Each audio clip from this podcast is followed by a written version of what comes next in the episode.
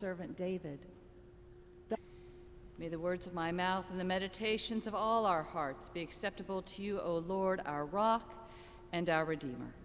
Amen.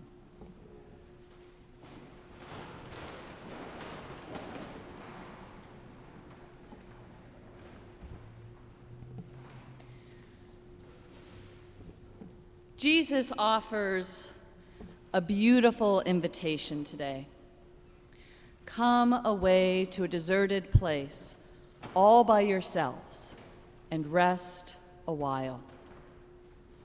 Come away to a deserted place all by yourselves and rest a while. This is what he offers his 12 disciples after they've gone out on their own to preach and teach and heal. They return to tell Jesus all that they have done while they've been away from one another, away from Jesus. They might be looking to impress their rabbi, perhaps seeking to put a good spin on their time apart, maybe choosing only the highlights to post on their social media feeds. But Jesus knows that's not what they need. They don't need to impress. They don't need to prove themselves or head out to do more work. Rather, he invites them to retreat to a deserted place, which can also be translated as wilderness. You know, like the wilderness of the Exodus wandering, the wilderness of Jesus's 40 days in the desert, or like the wilderness to which Jesus repairs whenever he needs time with God for prayer and recentering. And they've been in the wilderness already, alone, apart from their community, their leader. Now they need another kind of wilderness, a retreat, a time to recenter themselves, to bond with one another, to be filled up by God.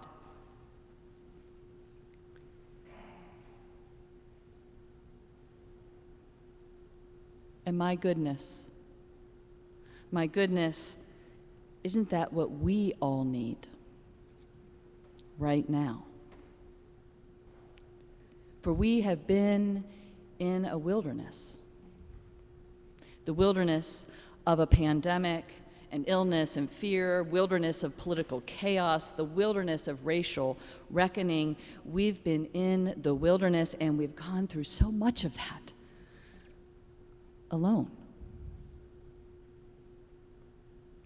Of course, we did our very best to stay connected. We gathered on Zoom and on the phone. We visited one another in pairs and small groups. But now we are being called back together, back into the fold as best as we can so that we might recenter ourselves here at 16th and Central, being fed by worship and prayer, song and fellowship, being fed by bread from this very table. For how can we continue the race of Christian discipleship if we don't take time regularly to reconnect to this body of Christ? It might be tempting after so long apart to think that we don't really need this, to think we've developed new rhythms and Sunday mornings at home are just as nice as Sundays at church and require less effort. But here we are. Take a moment, beloved. Let down all the guards you had to put up this year, the guard of self-sufficiency, of believing that you can handle your own life all on your own. Instead, I invite all of you to feel all that you've been carrying for over a year. Losses disappointments, the hard work of carrying on your work at home alone, the hard work of carrying on your work in person, distance, masked, frightened, the hard work of not having any work, the hard work of caring for others even as you feared getting ill, the disappointment of deferred trips and events, the heartbreak of canceled weddings and graduations, the losses from illness and death and not being able to mourn with a proper funeral, the heartbreak of watching our nation erupt, of watching too many things seem to be going so very wrong. It's been, well, a lot.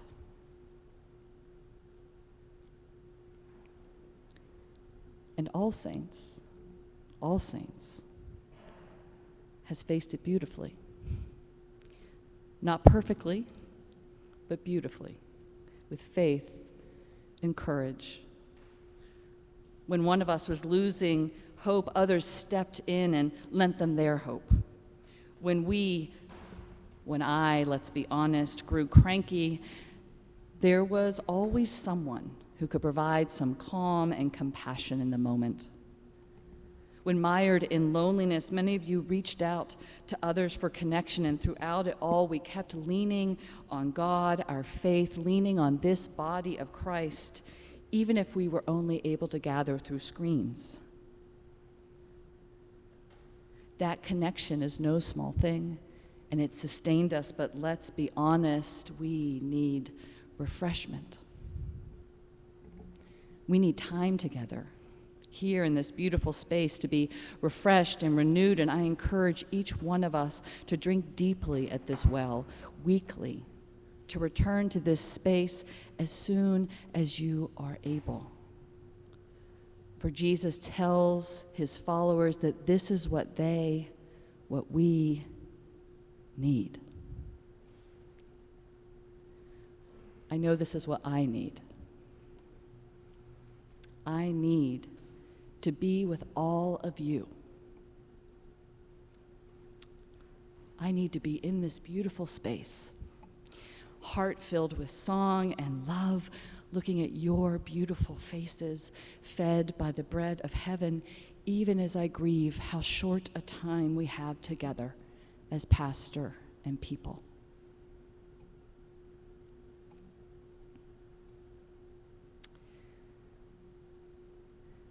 This time to be together, safe in our own retreat in this nave, to rest and reconnect together is so precious. It's so precious that I hesitate to point out what happens next in today's gospel.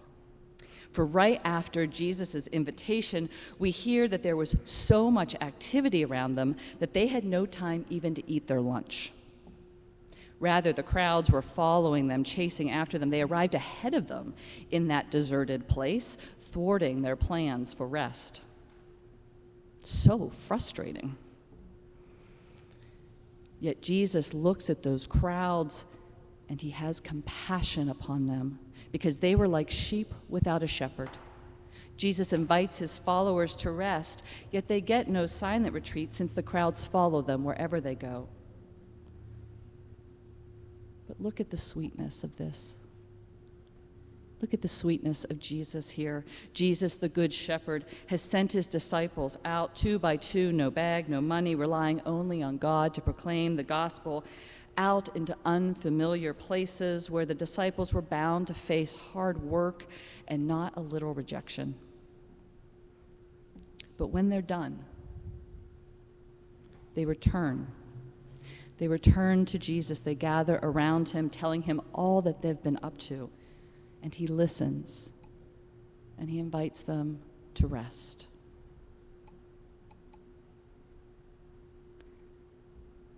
Can we accept this invitation?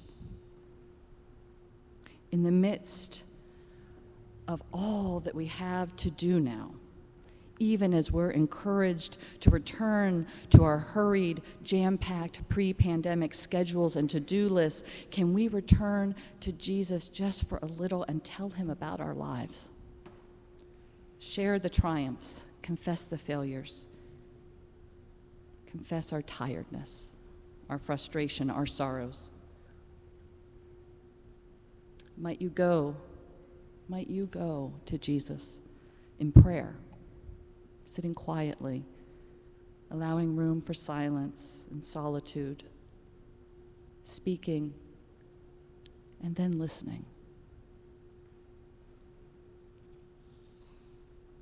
Might you dwell deeply in Scripture, not studying it, just dwelling in it, so that you can hear God's voice, might see how God is speaking in your life now.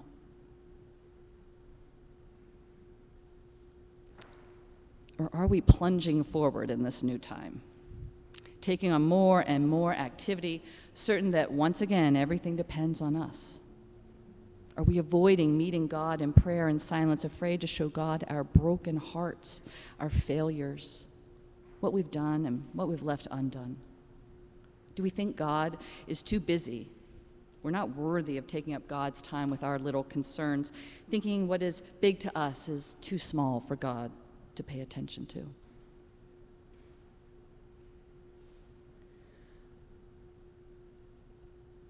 But Jesus wants his disciples, wants us to return to him, to tell him all, to share the heartbreak and the success. And yes, he will bid us rest for a time, and he will allow us to rest. For even here, as the crowds pursue him and the disciples, it is Jesus who does the work of teaching the crowds. His disciples get to rest while he does that. And we too must trust that Jesus can handle the crowds while we rest.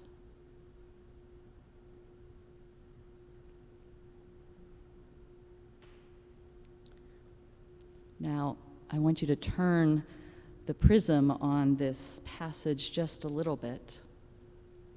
Imagine yourself now not as the one sent out to do hard work, but rather you're in the crowd, desperate for help. So desperate you're willing to embarrass yourself by chasing after someone you hope will have the answer. You're feeling lost, without a shepherd, in need of healing. Perhaps you feel unmoored after such a chaotic year, the ongoing political strife and the absurdity of yet another COVID surge despite our access to vaccines. Well, maybe that's making you angry. Or maybe you feel guilty because you know you should be grateful that we're returning to normal-ish, yet you don't feel so normal yet. Perhaps you're really sad or disappointed or maybe even angry that your shepherd, your pastor, me, is leaving. Or maybe your family's a mess, or you're grieving, or you're anxious because things are better, but they're just still not right. We're all part of that great crowd at different times in our lives, for though Jesus has called for rest for his disciples, he is still and always our good shepherd, and he looks upon us with great compassion because we are like sheep without a shepherd, lost, afraid, anxious, scattered, unsure.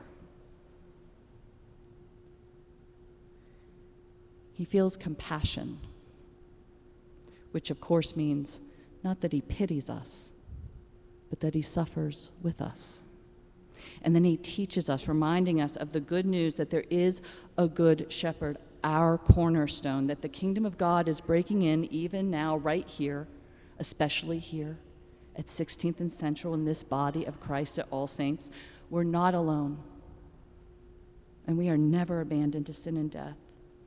We're not beholden to bad or absent leaders, for we have a good shepherd, always. Sometimes we're the hard-working disciples who need rest. Other times, we are members of a desperate crowd in need of hope and healing, and often we're both, simultaneously. But in all those times, we have a good shepherd to whom we can, to whom we ought to turn, telling him all we've done and all we've failed to do, all we need.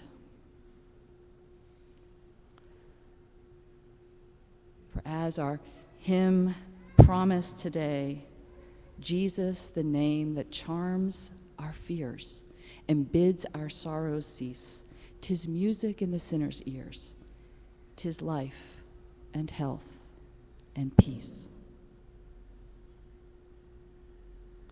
In all times we have a good shepherd, and when we turn to him, he will have compassion, and we will be refreshed. In the name of the Father, the Son, and the Holy Spirit. Amen.